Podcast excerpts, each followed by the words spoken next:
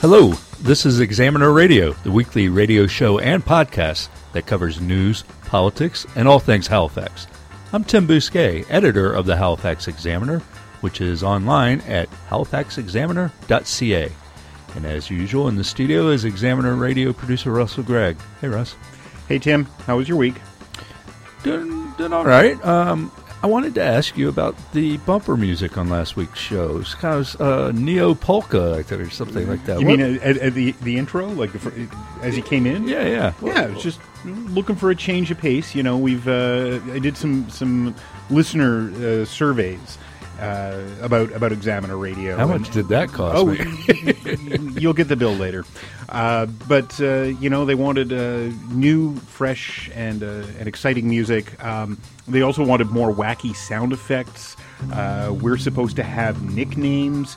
So uh, you're the bear, and I'm Spazman, and uh, they they want more uh, catchphrases. Huh. So um, you know, Well, yeah. yeah, so from now on, like when, whenever a, a guest says something particularly controversial, you're supposed to say, "Well, put that in your pipe and smoke it." Uh, so really, they want more of a morning zoo kind of vibe. Uh, maybe some sex references. Sure. okay. Uh, I don't know where to go Where with to that. go with that? Yeah, uh, I'll just get back on script here. Th- this is episode 64 of Examiner Radio, and you can listen to it on CKDU 88.1 FM in Halifax and environs on Fridays at 4:30, or through the series of tubes that are connected all around the world at www.ckdu.ca. And you can also subscribe to the podcast on iTunes and have each new episode automatically delivered to your device of choice.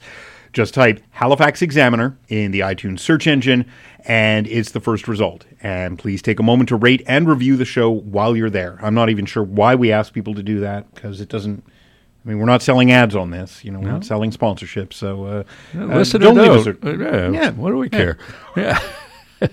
Today uh, we'll speak with Brenden Sommerhalder, who is a candidate in the District Eight city election in October, which is uh, District Eight is the north part of the Halifax Peninsula. Um, so he'll be on in a moment. First up, though, uh, we have the week in review. All right, it's uh, it's heading into summer, which means there's very little to talk about. Yeah. uh, it's the um, not quite the dog days, which is generally relegated to August, but uh, it's quiet. It's really quiet. Uh, City Council this Tuesday. Any more donaire resolutions? Anything else? to- No, for, uh, uh, an interesting and, and good discussion on the cost of uh, transit and how that relates to the low income population. You know, councillors were at their best uh, Tuesday during that discussion, uh, uh, really trying to wrap their heads around the issues, uh, trying to understand how to best approach it.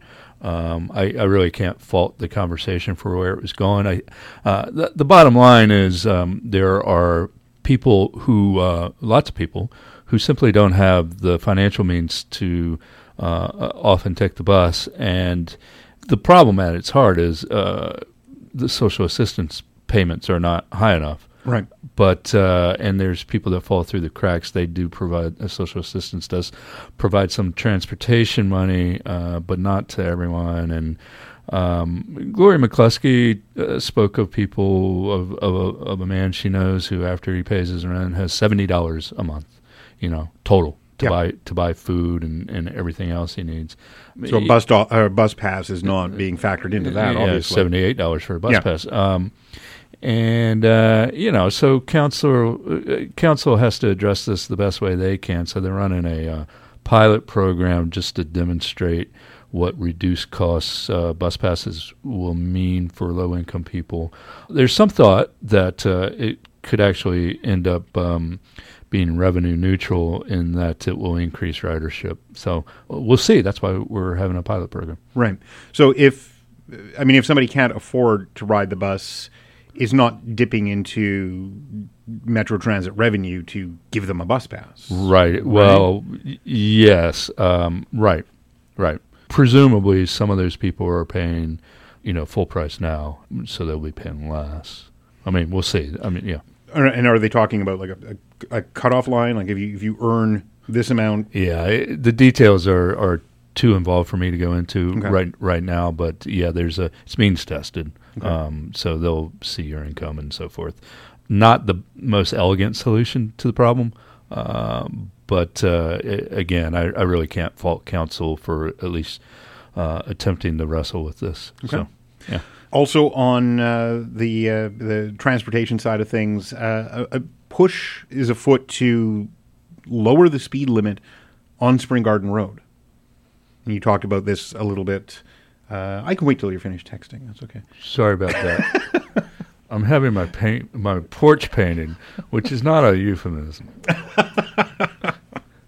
Anyway. When, when when the painter texts, you must Yeah, answer. yes. You know, uh, for whom the Sorry text about that. buzzes. Um, You have my undivided attention. Um, so yeah, proposal to lower the speed limit on Spring Garden Road from 50 kilometers an hour down to 30. Uh, whose whose idea was this? oh, this is this lawyer in McK- McKagan.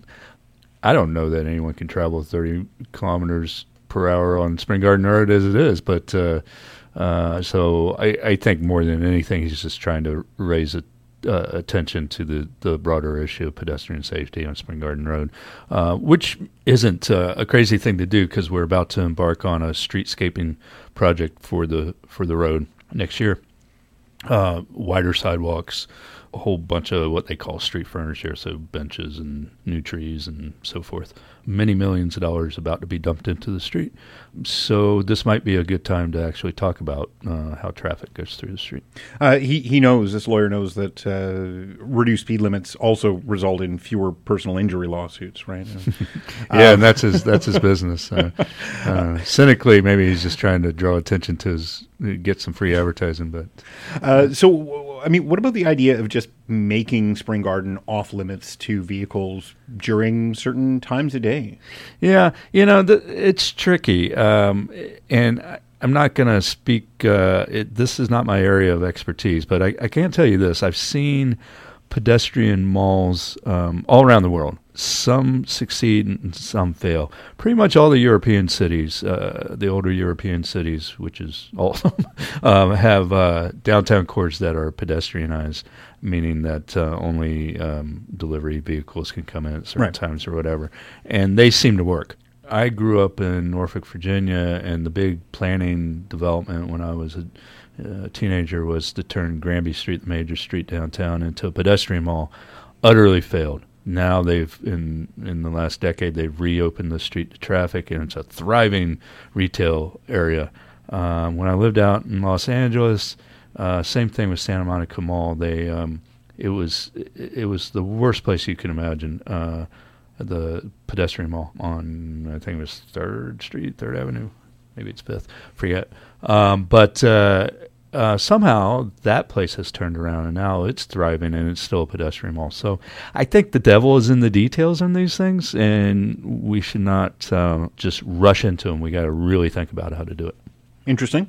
Uh, you're uh, speculating that there may be a fall provincial election around the corner. Well, uh, John John LaRoche, who is the CBC reporter, uh, reported that uh, the Liberals have told all their riding associations to have candidates in place by Labor Day.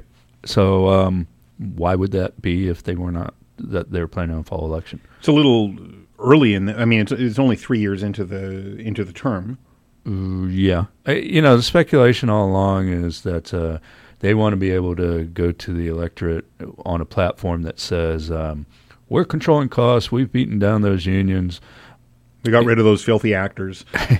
and uh, before those pressures start popping up again, and and also there's sort of the honeymoon glow of Justin Trudeau, which translates also into positive opinion polls uh, numbers for for Stephen McNeil on the provincial level, and uh, you know the fear is that that will. Uh, start to fade after a while, uh, and, and they'll invariably it will. I Yeah, mean, it, yeah. it just has to. Um, so why not have an election now? Is the thought? Okay. Is there a risk of voter fatigue with uh, two elections, a municipal and a provincial, happening around the same time? This this happened two elections ago, two provincial elections ago, when the Dexter government came in. Uh, there was a city election the same year, and um, voter turnout for the city election was very very low. it's hard to say exactly what uh, what uh, affects these things, but that seemed to have happened. Yeah. Uh, so, and voter confusion, where you know a number of people wrote in Darrell Dexter as a as a city councilor. Uh, that confused. Well, I'm sure. I'm sure it did, but uh, yeah, I, as I recall, I'm not 100 percent sure, but as I recall, the the two elections were a week apart. So yeah, pretty. Uh, it's asking a bit more than is usual of citizens, but come on, this is that really so difficult? I don't know. Okay. Uh, and I guess the big story is uh, we reported last week that uh, the Halifax Typographical Union, which represents striking uh, Chronicle Herald employees, were finally, for the first time since the strike started back in January, they're finally uh, sitting down with Chronicle Herald management uh, and a provincially appointed arbitrator, or me- not arbitrator, mediator. Yeah, Those talks started on Friday last Friday. Yeah. and uh, then abruptly broke off on Wednesday of this week. Yeah, they sent out the union sent out a press release saying that uh, uh, the demands from the company have actually increased. So um, talks uh, made the situation worse, I guess. Now they now the company wants to lay off half the union. Before it was just eight positions. Now it's whatever half of fifty-seven is. Yeah. twenty-eight, and uh, they also want to reduce salaries by twenty percent. So that that was a, um the union had to walk away from that. So it certainly sounded like they had no intention of bargaining in good faith. If you, if you if you have a position and then you you agree to sit down with an even harsher position, really, I mean, Yeah. it seems to me like they, they had no intention of of taking the negotiation seriously. I did get Chief Operating Officer for the Chronicle Herald, Ian Scott, uh, on the line earlier this morning, uh, just to ask him if he wanted to uh, talk about how the negotiations went um, here on Examiner Radio. Uh, and he said, uh, I made a statement when the talks broke down. Uh, we're not prepared to negotiate through the media, which I think is a That's little. what- that's what he said. That was Yeah, that's a yeah. quote. Um, Yeah. So uh, unfortunately, uh, you know, he's not going to uh, expound upon it.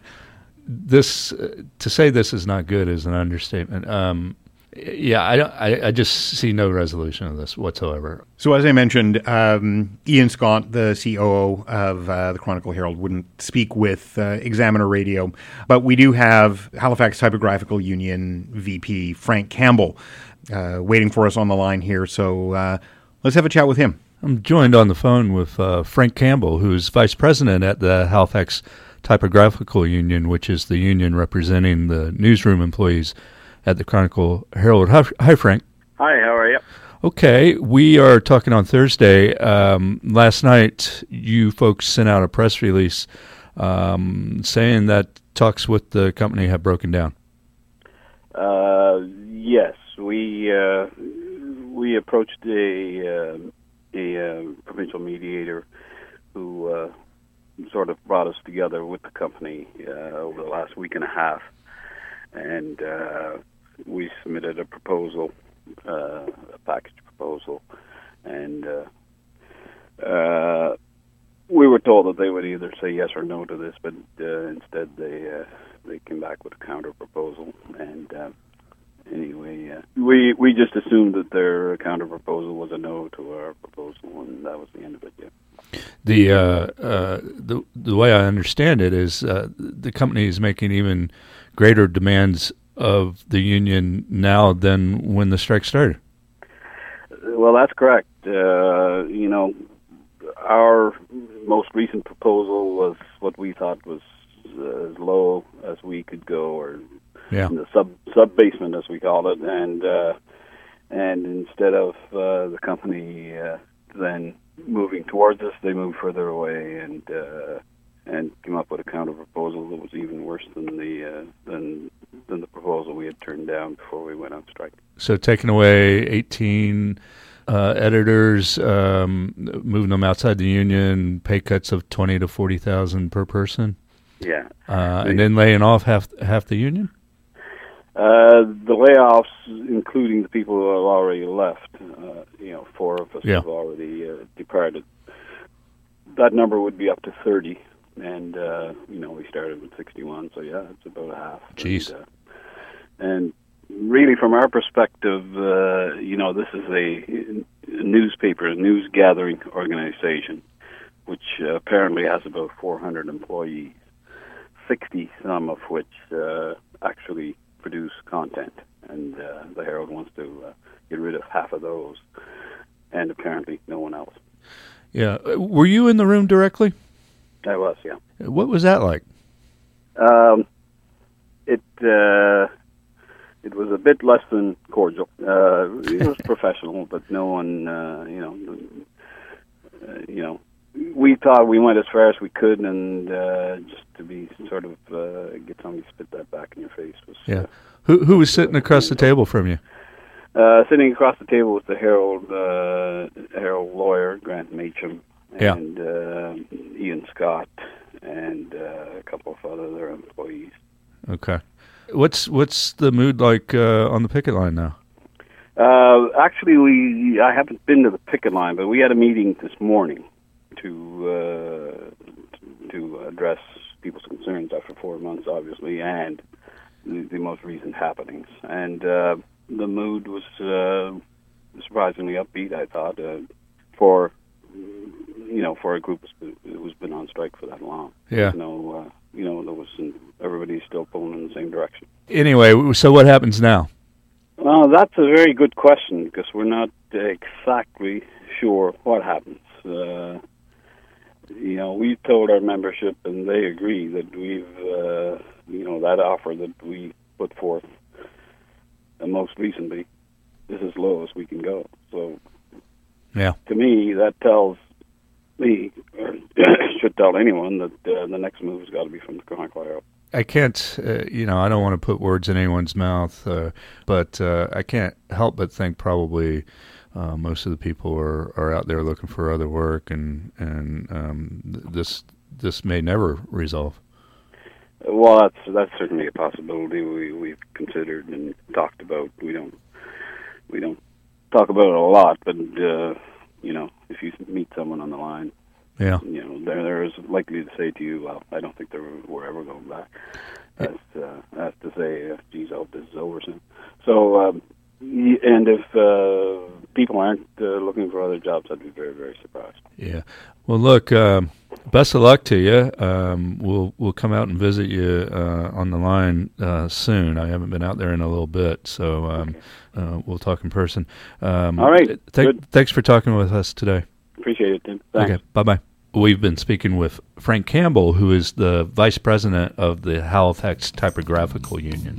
We'll come back after this.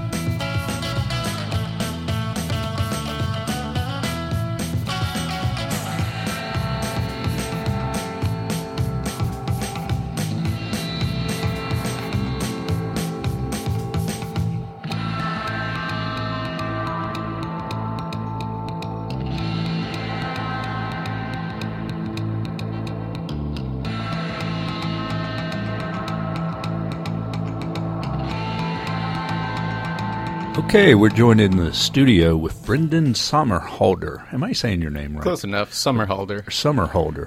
Sorry, you have this hugely long name. It's true. I've been battling it uh, since I was born.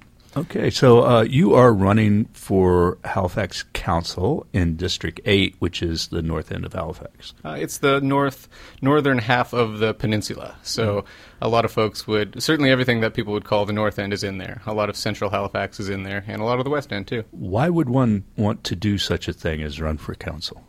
I've been spending a lot of my free time uh, thinking about municipal issues and policies that affect it, and I've sort of wiggled my way into a position with the uh, not for profit Downtown Halifax Business Commission to work on some of these issues. Uh, that's been fun. I've been blogging, writing, etc. about it. Every now and again, an opportunity hits you where factors come together, and, and it seems right to make a big move. Uh, Jennifer Watts isn't reoffering. She's uh, probably the smartest councillor on council right now. I have some concern with how some of the conversations with regard to the long term plans that we're discussing right now will go. Uh, we have a center plan, moving forward together, integrated mobility, et cetera, et cetera, et cetera. So it's a good opportunity for me to jump in there and, and try to make some change. Let's back up. Who the heck is Brenden Sommerhalder? that guy. Uh, so I moved to Halifax. I'm, I'm, I'm, a come from away, and I'm proud to be here. I, you might have read that on my website. I moved here about eight years ago. I've been from North, uh, from Winnipeg. So I'm uh, my my uh, my parents are first generation Canadians. Uh, folks moved here from Germany and Switzerland, and uh, we're, we're, farmers in Saskatchewan and then in Manitoba. Uh, my father served in the Navy here in Halifax, which is when I first fell in love with Halifax as a three, five, or six, or whatever year old, hearing stories about the Maritimes. Uh, so, so I'm from I'm from Winnipeg. I'm a come from away from from from Winnipeg, uh, and I've chosen the North End as my home. Uh, so that's that's where I live, and that's where I spend a lot of my volunteer and otherwise time. right now, I work for Downtown Halifax Business Commission as director of marketing. It's a really interesting position to be in, to be working on behalf of independent businesses and all the businesses in the downtown, not just on business type things, but also on some of the issues we'll talk about today. You also have been uh, employed by a, marketing firm. Yeah, I was with Extreme Group, and so I was a strategic. What did you do? I was a strategic planner uh, for them. So uh, my my career is pretty pretty weird. Uh, I moved to Halifax uh, for grad school. I went to St. Mary's University. It was uh, psychology.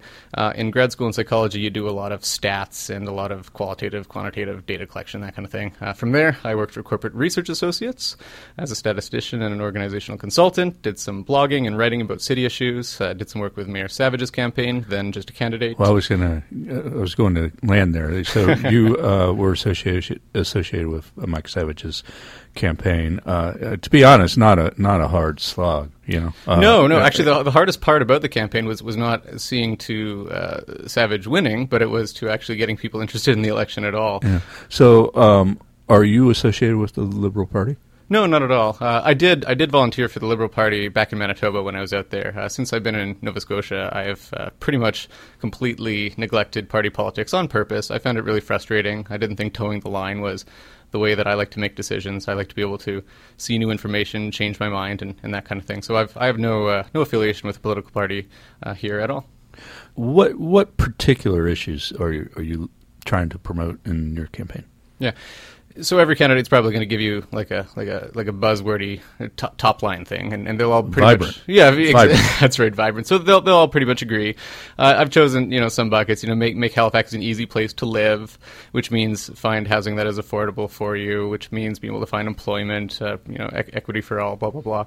Also, uh, make Halifax an easy place to get around. So that has to do with our transportation networks and good urban focused development and that kind of thing. And also to make Halifax a place that's fun.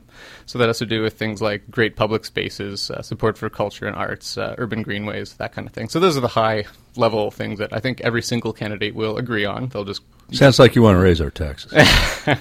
you know, raising taxes is not all by itself a, a, a bad thing. I mean, yeah. you know, governments are in place to do good work for the community as long as there's value being produced there. Uh, taxes are one way that we, we do things together. We we big, build projects bigger than ourselves when we pool our resources. So so tax is not a dirty word for me. Okay. Do you have any specific um, initiatives you'd like to champion? Yeah. So in our district, just to be a little bit provincial and talk about the district uh, specifically before we talk about the municipality uh, wholly, uh, the, the emergency of displacement among our vulnerable communities is uh, it, it's it's an emergency. Um, the fact that there are, are folks who uh, you know could talk to them today and in two months uh, you could talk to them today and they're they're worried about whether they'll be able to afford their home in a month, and you talk to them in two months and they're they're living on the street. Uh, that's moving fast. There are lots of people like that. Uh, every single month, there are a new swath of folks who used to have their home and they've been in that home for generations, and and now they can't afford it. Uh, the municipality needs to look at this seriously. There's enough of our folks who are in the situation that it's become an emergency. I hear that is an issue. What's the specific response to it?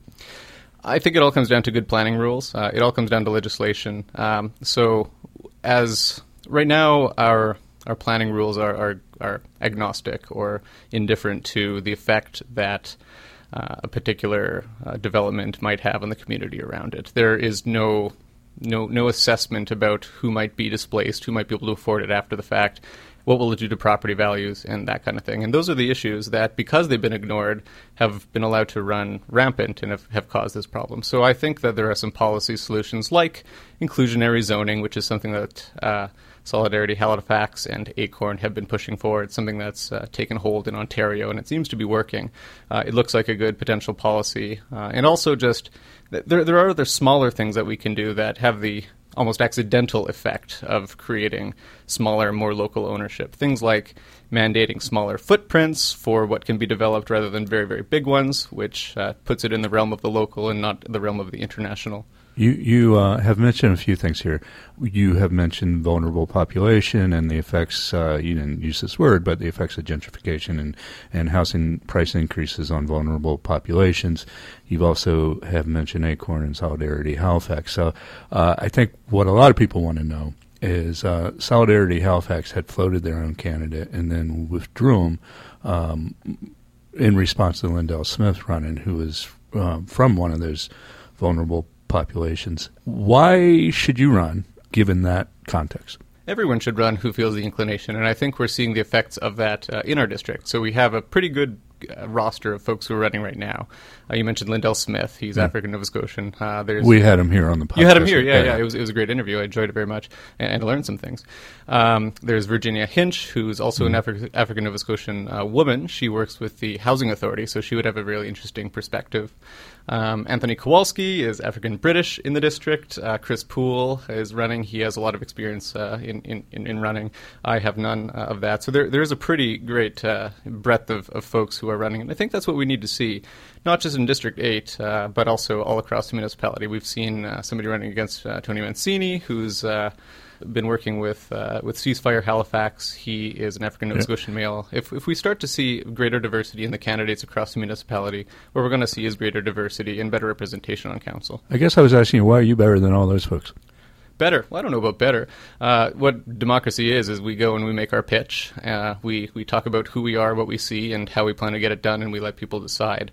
Um, I don't know that I'm better. Uh, I I posit that I have something good to offer, and I'll leave it up to the electorate to decide that. Fair enough. Uh, let me just jump in if people are just tuning in and, and say that I'm uh, I'm with Brenden Sommerhalder who is a candidate for, in District 8 in the north part of the Halifax Peninsula. We'll call it that rather than right. the north end you uh, you have experience on, on a campaign like Savage's. You have, um, I think it's accurate to say you've you've you've kind of you have made lots of connections in, in your recent career. How's your campaign going to run? You're going to have a, a, big high finance campaign? Is this uh, how's that coming? I've been really lucky in Halifax. I've been here for a short amount of time, and I didn't land in any sort of predefined uh, group. Uh, I don't have a, a, big business or a bank or, or a conglomerate or a developer or anything like that uh, pushing for me. I don't have a party that is a natural constituency. So, so I'm just another guy who's been here for eight years, and the connections that I've made uh, while I've been here have are the connections that I have, and I'm trying to sell that that brand. Uh, I am publishing all of my excuse me all of my uh, donations that I get on a monthly basis online, so you can check that out right now. It's not very big. I don't believe there's a single developer on there uh, at this point. I haven't talked to any. Um, if they read my published work about stuff, uh, per- perhaps that's not perhaps that's why I'm not getting contacted. This is them. a good opportunity to direct people to your your website, which is brendansomerhalder.ca. The easiest way is just to go to votebrendan.ca. Okay. Uh, you could spell that anyway. I've got that covered. Uh, Brenden is uh, two E's. That's right, yeah. yeah. Some people, if I say two E's, they go Brendine. Yeah. So I'll just say vote, B R E N D E N dot C A, or just Google me or whatever. Uh, it's problem with guys like us with difficult uh, last names. Um, you've you've already built a, a, a website and uh, get into some of these issues. If you could do one or two things as a sitting councillor, what would it? What would those one or two things be? Get center plan right. Uh, I think that's the top of mind for me right now. So if you look at some of the issues that uh, are coming up pretty hot in the community right now, for example, the homes, not Hondas, the Colonial Honda demolition um, plans that has all to do with our planning documents. So while it's an incredibly unfortunate scenario, and it's too bad that it takes something so catastrophic to uh, tune folks into this type of thing, planning bylaws and, and the rules that govern what gets developed really, really matter to our everyday lives. So getting center plan right, making it enforceable, and also improving the kind of uh, feedback that we're able to get from the community is going to be really important. I'm I'm uh, I'm cynical about planning exercises. I am too. And the reason I'm cynical is I looked at all the thousands of hours of community input that went into HRM by design, and you know, in on paper and in theory, it was this great idea that hey, we're going to streamline the development process so long as you stay within these parameters. Uh, you can build what you want, uh, and we'll get you know that supposedly groovy, vibrant downtown as a result of this. Um, but written right into the rules was the Borg coming down on Argyle Street, uh, the ugliest goddamn building in in the city, frankly. And for some reason, uh, which I still don't understand, uh, the South Barrington uh, Historical District is just being decimated as we speak. So the, the it failed. I mean, that's my view of it. And so, why should any citizen out there put any amount of time into getting involved in the center plan? You brought up a few things there I'd like to comment on. So, yeah, we moved too fast on Nova Center, and I think writing into the plan was a mistake. And we were moving too slow on South Barrington, uh, and we're moving too slow on heritage issues generally. If I was part of council, I would have, I assume, I mean, it's hard to say what you would have done, uh, but I believe at this point in time, if I was sitting on council at the time, uh, I wouldn't have supported writing Nova Center into HRM by design. I, I firmly believe um, that uh, the game was rigged. I'll, I'll, just put it that way. That uh, the powers that be, and I have an idea of who, who those are, but uh, wanted this particular project to go to go forward. Uh, the public input be damned, and it, it was in the cards, and it, and, it, and, they made it happen. You know, it seems to me that I want I, I want to ask everyone uh, running for council: Can you stand up to that? Yeah, fair enough. I think you in particular have made some really good arguments uh, toward this idea that the game uh, might have been rigged. I, I don't know. I, I, cannot comment on that. I have no more information than the rest of the public has. Uh, can I stand up to that? I, I, I think yes. Uh, I'm getting into this beat because I think yes. It was part of the soul searching I did and conversations I had with other people as to whether I have the kind of principles uh, and, and the ability to stick to them and the personality to do that. Um, I also chatted with Councillor Watts about this, uh, you know, because she has been a role model for me in how you might approach yeah. uh, these difficult types of issues. Uh, and she gave me some really great advice. One piece of advice that she said, uh, and I think I know I knew this, um, but to hear it so succinctly was was amazing. She said. You, you can't make you can't vote for something unless you're willing to explain why you voted for it later. Seems really simple, but if you level that down to things like trading votes for other votes on council or trading votes for donations or, or power whatever that other thing might be, that would get really, really difficult to, to stick to that. Uh, so I think if you just stick with a set of principles, uh, know how you want to make decisions, and proceed that way, you can resist that kind of pressure. I think it's possible. Okay. Uh, we're we're going through, and I, I, don't want to get too off topic. We don't have a lot of time, uh, but we're going through a, a transition in council um, I think it's likely that we'll end up with just one or two women on on council um, after this coming election. I don't know how we address these things. I think this is reflecting the larger council districts. But uh, what do you think about uh, the dynamic on council now? How things are going? Um, I guess I would just preface it by saying I don't feel like there's enough dissension on council, and that that old thing about bickering, which I really loved, um, is not uh, present to a degree that serves us. Uh, what are your thoughts on that? I think you're right. Uh, I think it's not just on council. It is on council. I'll get to council, but I, I think it's systemic through a lot of the decision making stuff that we do on the, in the municipality. As you know, I, I chaired the planning advisory committee yep. for the peninsular region, and to my surprise, uh, the volunteer citizen chair of that committee hosts public meetings on on some of these more contentious uh, development issues. So I've been up there in the front of the room doing the traffic cop thing uh, with regard to people's comments and the, and the, the proponent and, and the committee, and it's it's an uncomfortable but important uh, place to be.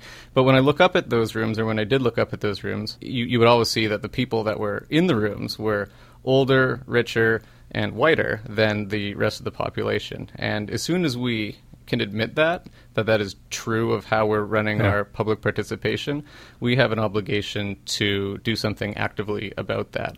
I think that's true in our public consultation processes, and I also think it's true about council. You're right. Uh, we have too few women. It's uh, too white. It's too old. It's too rich on council. Uh, we need to see a much greater diversity in the candidates across all of the districts in the municipality, so that when people make their choices about who they want to vote for, what you end up getting is a more diverse council. Um, we've got about two minutes left. Uh, is there anything you particularly want to talk about?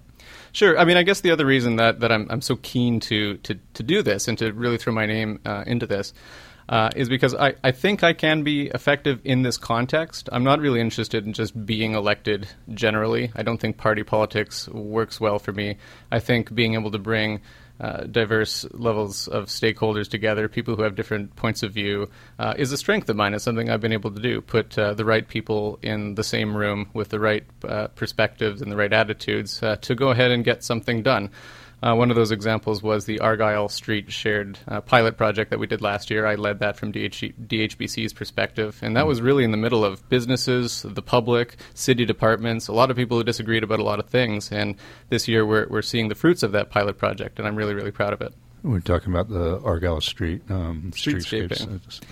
And I think District Eight uh, is is ready for that kind of attention also, and that's something that if elected, I, I would look to take that experience that we had on Argyle Street and pick some other corridors that might be able to have that attention in the North End as well. Okay, well, look, uh, thanks for coming in, and best of luck in the election. Um, it is one of the more interesting districts uh, in terms of the electoral politics going on, so uh, we'll be watching that carefully. Thanks for having me on. This was really fun. Great. Uh, I've been speaking with Brenden Sommerhalder, who is a candidate in District 8, which is the northern part of the Halifax Peninsula. We'll come back right after this.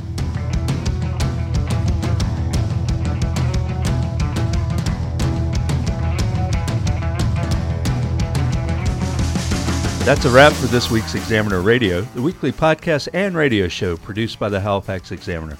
I'm Tim Bousquet. And I'm Russell Gragg. As always, we'd love to know what you think.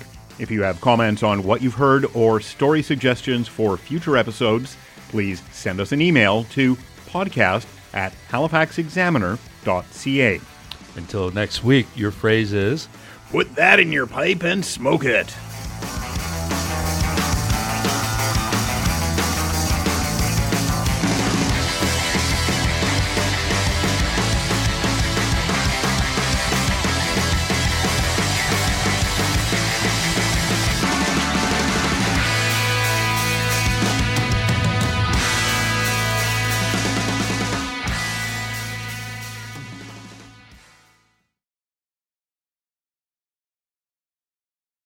Uh, what are you going to do for bearded dragons in the North End? Oops.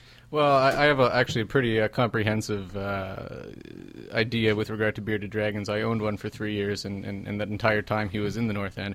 Uh, he liked to eat the uh, the little yellow flowers that look like dandelions. Apparently, they're not dandelions, but I think preserving uh, them as a food source for bearded dragons would be really important.